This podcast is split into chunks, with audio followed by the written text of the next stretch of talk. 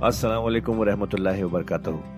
ख्वातीनो हज़रात, आपका कुरान की तफसीर में खैर मकदम है। अल्लाह ताला ने हमारे नबी पाक सल्लल्लाहु अलैहि वसल्लम के ज़रिए एक ऐसी नेमत, एक ऐसी गाइड अता की है, जो हमारी ज़िंदगी को अल्लाह की राह पर चलाने के लिए काफ़ी है। और वो गाइड है कुरान मजीद। हम सब ये तो जानते ही हैं कि कुरान पढ़ना कितना सवाब का काम है, कितनी नेकियाँ मिलती हैं, और हो भी क्यों ना अल्लाह के अपने अल्फाज जो है पर क्या हमने कभी ये रुक कर सोचा कि कुरान को समझ कर पढ़ने की भी ज़रूरत है?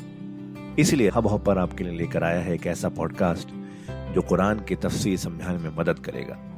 इस पॉडकास्ट का नाम है तफसीर कुरान विद डॉक्टर इसरार अहमद। तो आइए हम सब मिलकर डॉक्टर इसरार के ज़रिए की गई इस कुरान की तफसीर को सुने और अल्लाह की राह पर चलने का वादा करें।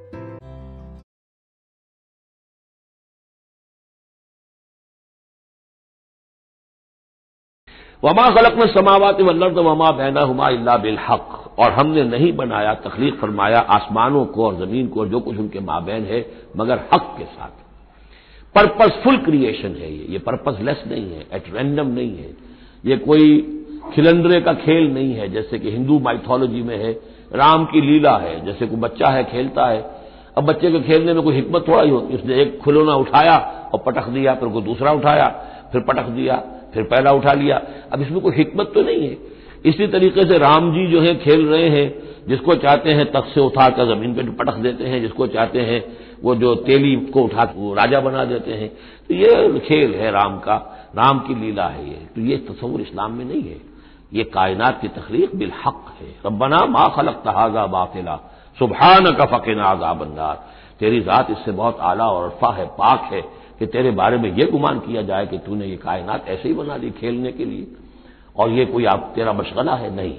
वमा खलक न समावत वमा बैनमा इल्ला बिल हक। व इन सातलातियतुन इस हक का फैसला यह है, इस हक का मनतकी नतीजा यह है कि क्यामत आकर रहे।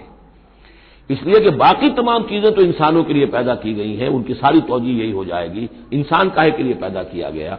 और खासतौर पर इंसान में जो अखलाकी हिस्स रखी गई है। By very nature by his very nature he knows this is good this is evil ये जो उसके अंदर एक शऊर है, एक तमीज है, ये इवल है, ये गुड है, ये अच्छा है, ये बुरा है। अब इसका नतीजा क्या निकल रहा है? यहाँ तो उल्टे नतीजे निकलते हैं, बहुत से अच्छे लोग जो हैं, उन्हें फाके आ रहे होते हैं और बहुत बदमाश जो है, वो यहाँ पे ऐश कर रहे होते हैं। तो यकीनन कोई और ज़िंदगी होनी चाहिए और यकीनन कोई दिन होना चाहिए कि जिसमें भरपूर हिसाब किताब हो जाए। नेकोकारों का हिसाब किताब हो जाए और फिर उनकी ज़िंदगी ऐसी हो कि भरपूर सिला उन्हें उनका मिल सके। और बदकारों की बदकारियों का हिसाब किताब हो जाए और फिर ऐसी ज़िंदगी हो, ऐसा निज़ाम हो कि उन्हें पूरी सजा मिल सके। तो ये गोया कि हक का तकाजा है। वमा खलक में समावत वल्लर्द वमा बैन हुमा बिल हक। व इन सात कयामत आकर रहेगी। फस फहिश सफल जमील तो ए नबी, आप जरा अभी खूबसूरती के साथ दरगुजर से काम लीजिए। यानी ये कि ये मुजरिम कहीं भाग के नहीं चले जाएँगे, हमारी पकड़ से निकल नहीं जाएँगे, क्यामत आएगी, ये कैफरे किरदार को पहुँच जाएँगे। अभी आप जरा तहमुल कीजिए, सब्र से काम लीजिए। फस फही सफल जमील, अभी हमारी मर्ज़ी इसमें है कि हम इनकी रस्सी दराज करें। ये जो कुछ कह रहे हैं, बर्दाश्त कर लीजिए, सुन लीजिए, सुना अनसुना कर लीजिए। ये जो आप सब्र करेंगे, इससे आपके दर्जात बुलंद होते चले जाएँगे। लेकिन फौरी तौर पर आपके दिल में अगर ये ख्याल पैदा होने भी लगे बरबिनाए तब बशरी के सजा मिलनी चाहिए, ये बदबक मुझे क्या कह गया अभी? ये मुझे पागल कह गया? और ये मुझे साहिर कह गया या मसूर कह गया? नहीं। फस फहिस सफल जमील। अभी जरा आप खूबसूरती के साथ चश्मपोशी कीजिए, नजरअंदाज कीजिए। इन रब का हुआ खल्लाकुल अलीम। यकीन आपका रब जो है, वो वही है जो पैदा करने वाला है, खल्लाक है। और ज़ाहिर बात है, जिसने पैदा किया है, वो जानता भी है। सूरह मुल्क में हम पढ़ेंगे, अला यालम मन खलक, वह लतीफुल खबीर। क्या उसी के इल्म में नहीं होगा जिसने पैदा किया है? वो तो जानता हर शय को। अब ये घड़ी जिसने बनाई है, उसे तो मालूम है, इसमें कौन कौन सा पुर्जा है, कहाँ कहाँ है? उसके अपने हाथ का इसके अंदर जो है टिकाया गया है। मैं वाकिफ नहीं हूँ इसके अंदर क्या कुछ है लेकिन घड़ी का बनाने वाला तो जानता है। अला आलम मन खलक। क्या वही ना जानेगा जिसने पैदा किया? वह हुआ खल्लाकुल अलीम। वो तो खल्लाकुल अलीम है। वलकद आतना का सब मिनल मसानी। दिल जोई के लिए हजूर से फरमाया, और हमने आपको दी हैं वो सात आयतें। जो आपका वजीफा है, दोहरा दोहरा कर पढ़ते रहा कीजिए, दोहरा दोहरा कर पढ़ते रहा कीजिए। इस पर तकरीबन इजमा है उम्मत का कि इससे मुराद है सूर्य फातिहा। सात आयतें जो बार बार पढ़ी जाती है। अब आप देखिए कि हर शख्स जो नमाज़ पढ़ता है, दिन में कितनी मरतबा सूर्य फातहा पढ़ रहा है। हर नमाज़ में कितनी मरतबा पढ़ रहा है। दोहरा दोहरा कर, दोहरा दोहरा कर। ये ये जो है, जैसा कि हमने जब सूर्य फातहा पढ़ रहे थे, मल्लम यकरा बेफातहतिल किताब, ला सलात मल्लम यकरा बेफाते उसकी तो नमाज़ ही नहीं है। नमाज़ का जुज्व लाजिम है। बल्कि कसम तो सलात बैनी और बैन अब्दी निस्फैन वाली हदीस, मैंने आपको सुनाई हदीस कुर्सी तो वो तो असल असलात है ही सूर्य फातहा। वल कुरान अजीम, और यही बड़ा कुरान है। यानी ये अपनी अहमियत के एतबार से, अपनी फजीलत के एतबार से खुद अपनी जगह पर सूर्य फातहा एक कुरान अजीम का दर्जा रखती है। इसीलिए इसको असासुल कुरान भी कहा, इसको काफिया भी कहा, शाफिया भी कहा गया। ये उम्मुल कुरान भी है। वलकद आतना का नबी हमने इतनी बड़ी बड़ी दौलतें आपको दी हैं। ये क्यों गिराया जा रहा है? जरा आगे आपको मालूम हो जाएगा। क्योंकि बहरहाल हजूर को यह एहसास होता था या नहीं होता था, देखने वालों को तो एहसास होता था। अबू जहल मालदार है, वलीद मुगिरा इतना बड़ा चौधरी है, ये मोहम्मद तो यतीम थे, कोई बाल दौलत इनके पास नहीं, कोई इनकी हैसियत नहीं। हाँ, कुछ अरसे से कुछ खा पी भी रहे तो बीवी का माल है। अपना तो नहीं है। ये उनकी निगाहों में जो उनके मेयारात थे, जो उनके अंदाजे थे सोचने के, वो तो ये थे। इस हवाले से यहाँ बजाहिर हजूर से खिताब है, लेकिन असल में उनको बताया जा रहा है कि बख्तो तुम्हें क्या मालूम, हमने इनको कितनी बड़ी दौलत दी है। वलकद आतना का सबा मिनल मसानी वल कुरान अजीम। हमने इनको वो सात आयतें अता की हैं। एक हदीस के मुताबिक जैसी आयत न कुरान में उतरी कोई और इसके मिसल और न तौरात में, न इंजील में। ये सुरह फातिहा है। वलकद आतना का सब मिनल मसानी वल कुरान अजीम। ला तमुद्दन आयन का इलामा मताना भी अजवाजम मिन हो तो नबी, आपकी निगाहें न उठे। उन, उस साजो सामान की तरफ़ जो हमने इनको अता किया है। अबू जहल को अगर दे रखा है, वलीद बिन मुगीरा को दे रखा है, और बड़े सरदारों को दे रखा है, उनकी जायदादें हैं। वलीद बिन मुगीरा के बागात ताइफ में भी हैं, उसकी जायदाद ताइफ में भी है, मक्के में भी है। आपकी निगाह उधर उठे ही ना। पर कह के बराबर। जैसा कि एक हदीस में आता है कि दुनिया माफिया की हैसियत अगर अल्लाह की निगाह में एक मच्छर के पर के बराबर भी होती तो अल्लाह किसी काफिर को एक घूट पानी भी इस दुनिया से न देता। जो अल्लाह का मानने वाला और जानने वाला, अल्लाह को जानने वाला हो तो उसकी निगाह में तो फिर इस दुनिया माफिया की वही वक़्त होनी चाहिए। वो मुतासर न हो, यहाँ की चमक दमक से आपकी निगाह उठे ही ना। लातमुद्दन का इलामा मत्ताना भी अजवाज अमिन होम इनको जो हमने दे रखा है साजो सामान और जेबाइश और आरइश जो है, आपकी निगाहें इधर ना उठे। वला तहजन अलहिम। और अब देखिए, इनके ऊपर जो भी अब अजाब आएगा या जिस अजाब के मुस्तक हो रहे हैं आप उस पर गम भी न खाइए। ठीक है, ये आपका कुनबा है, कबीला है। अब अबू लहब आपका चचा भी है, लेकिन ये कि आप गम न कीजिए आप। वक्फिस जनाह कलिल मोमिन और आप अपने कंधों और बाजुओं को जरा झुकाकर रखिए अहले ईमान के लिए। ये हमारे फकरा जब आते हैं, ये जो गुलाम तबके से जो लोग आए हैं, ये लोग जो गिरे पड़े तबकात से ताल्लुक रखते हैं, जब ये आपके पास आए तो आप उनका इस्तेबाल कीजिए। फकुल सलाम कतबा रबकुम अला रहमा। तो इस अंदाज में उनका इस्तेबाल कीजिए, उनके सामने तोज़ो कीजिए, उनके सामने अपने कंधों को झुकाइए। जनाह कलिल मोमिन यही मजमून एक मरतबा फिर सूरह ताहा के अंदर आएगा। वक्फिस जनाह कल मनी तबाह का मिनल मोमिन अहले ईमान, ये जो आपकी पैरवी कर रहे हैं, आप अपने जरा कंधे उनके सामने झुका कर रखिए। या ये हुक्म दिया गया है औलाद को वालदेन के बारे में, अगली सूरत में आ जाएगा सूरह बनी इसराइल में, कि उनके लिए अपने कंधों को, अपने बाजुओं को जरा झुका कर रखा करो। वालदेन के सामने तन करना खड़े हो, कंधे जो उठे हुए बल्कि कंधे जरा दबा कर। वक्फिस जनाह कल मोमिन वकुल इन्नी अनन नजीरमबीन और कह दीजिए कि मैं तो सिर्फ़ खबरदार करने वाला हूँ। खुल्लम खुल्ला खबरदार करने वाला। मेरी इसके सिवा कोई ज़िम्मेदारी नहीं है। कमान जल्ला अदल मुख्तसमीन जैसे कि हमने नाजिल किया है उन पर कि जिन्होंने तकसीम कर लिया है। अल्लजीन जाल कुरान अजीन कुरान को उन्होंने बोटलियाँ बना लिया है। उसको तोड़ के टुकड़े कर दिया है। अब इसके अंदर दो राय हैं। एक तो यह कि इस कुरान से मुराद यही कुरान है और मज़ाक उड़ाया करते थे लोग। ये जो भी थे अबू जहल और उसके साथी भाई फला सूरत तो मेरी है वो तुम्हें मैं वो तुम्हें ले जाऊँगा वो फला सूरत जो मोहम्मद कहता है वो वो वो, वो तुम ले जाना वगैरह वगैरह आपस में वो तकसीम करते थे हँसी मज़ाक में। तो इस हवाले से इन्होंने कुरान को बोटियाँ बनाकर अपने अंदर तकसीम करना शुरू कर दिया है। एक राय यह है मुझे वो ज़्यादा करीन कयास मालूम होता है कि कुरान के लफ्ज का इतलाक तौरात पर भी हुआ है कि ये कुरान वो है जो मोहम्मद पर नाजिल हुआ सल्लल्लाहु अलैहि वसल्लम। वला बिल्लजी बैन यदय है एक और जगह हम आगे चलकर देखेंगे। वो कुरान जो इससे पहले था, और वो गोया कि तौरात थी, अल्लाह की किताब। तो जिस तरीके से तौरात के टुकड़े टुकड़े कर दिए थे यहूद ने, और करातीसा तजलून करातीसा तुमदून व तुफून कसीरा, ये हम पढ़ चुके हैं सूर्य नाम की आयत नंबर इक्यानवे में। तो जैसे कि टुकड़े टुकड़े कर कर कुछ हिस्सा ज़ाहिर किया, कुछ छुपाया तो इन दोनों की राय है, वो मैंने आपके सामने पेश कर दी। फम रब का नस मजमाइन तो तेरे रब की कसम मोहम्मद सल्लल्लाहु अलैहि वसल्लम, इन सबको हम जमा करके रहेंगे। नस अजमाइन, हम इनसे पूछ कर रहेंगे।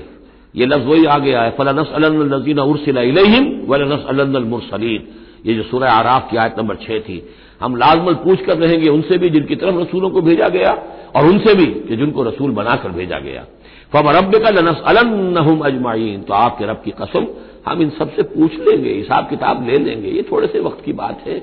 आप जरा सब्र कीजिए। अम्मा कानू या अमलून जो कुछ के ये कर रहे थे। फसदा बेमा तो मर ये है वो आयत। अब दंके की चोट अल ऐलान कहिए, जिस चीज़ का आपको हुक्म हुआ है। ये जब हुक्म आया हुजूर को तो फिर आप कोहे सफ़ा पर खड़े हुए। और फिर आपने वहाँ अगर ज़ाहिर बात है कि इसका कोई इम्कान नहीं था कि आप नंगे हो जाते, लेकिन जो वहाँ का रिवाज था वो ये था कि अगर किसी शख्स के पास कोई ऐसी खबर आती थी कि फलां कबीले के लोग जो हैं आज रात हमारे ऊपर हमला करेंगे शबखून मारेंगे, अब कैसे लोगों को बताएँ? कोई कम्युनिकेशन मास मीडिया तो है नहीं, कैसे खबर दें? क्या करें? तो वो ये करता था कि वो शख्स कपड़े उतार के मादरजात बरहना होकर किसी ऊँची जगह खड़ा हो जाता था।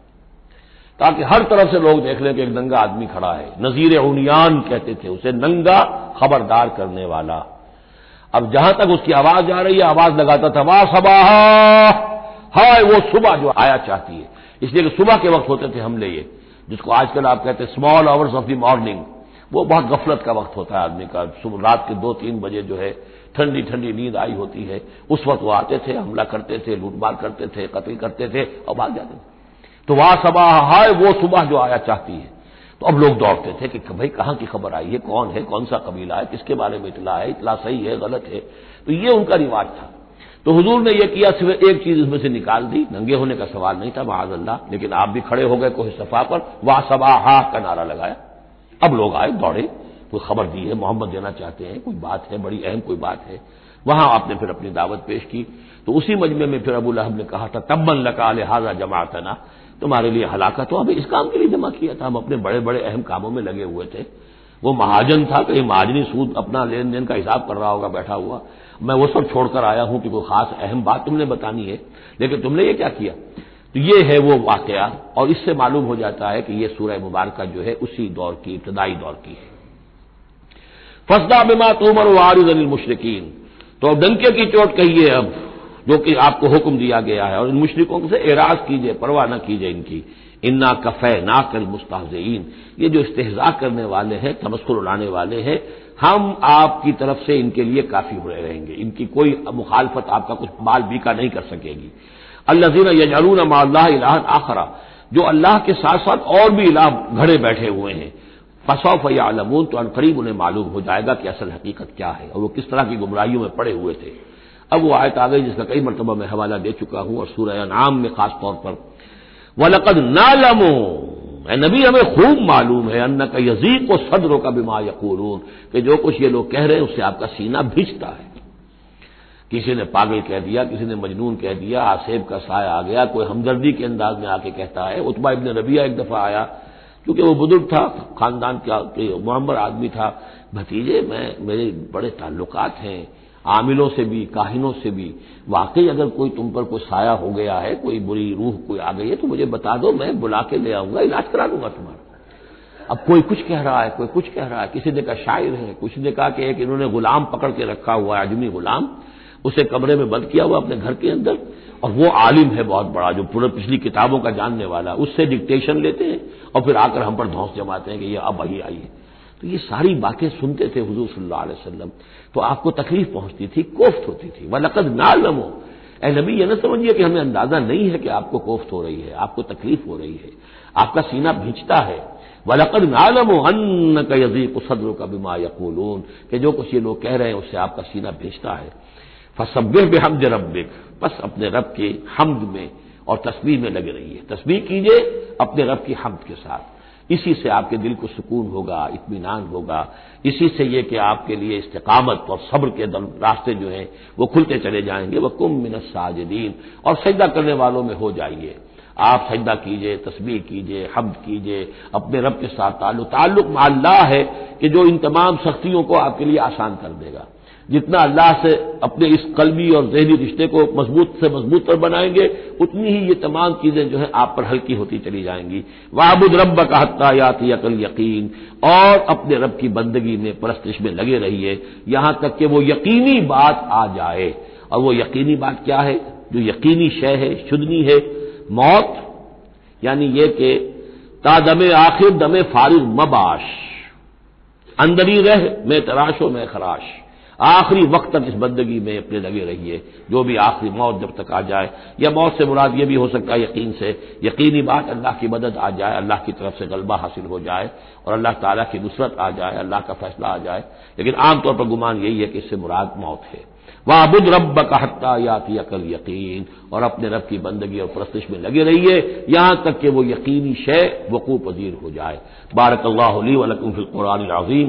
व नफानी वैयाकुम बिलायात वजिक्र हकीम। तो खातिन हजरात, ये था आज का एपिसोड। अभी तफसीर बाकी है। पूरी तफसीर सुनने के लिए अगला एपिसोड सुनना ना भूलें। ज़रूरी है कि हम कुरान को पूरी तरह से अच्छे से लफ्ज ब लफ्ज समझें। इसलिए अगले एपिसोड में आपका इंतज़ार है। सुनते रहिए ये पॉडकास्ट जिसका नाम है तफसीर कुरान विद डॉक्टर इसरार अहमद, सिर्फ़ हब हॉपर पर।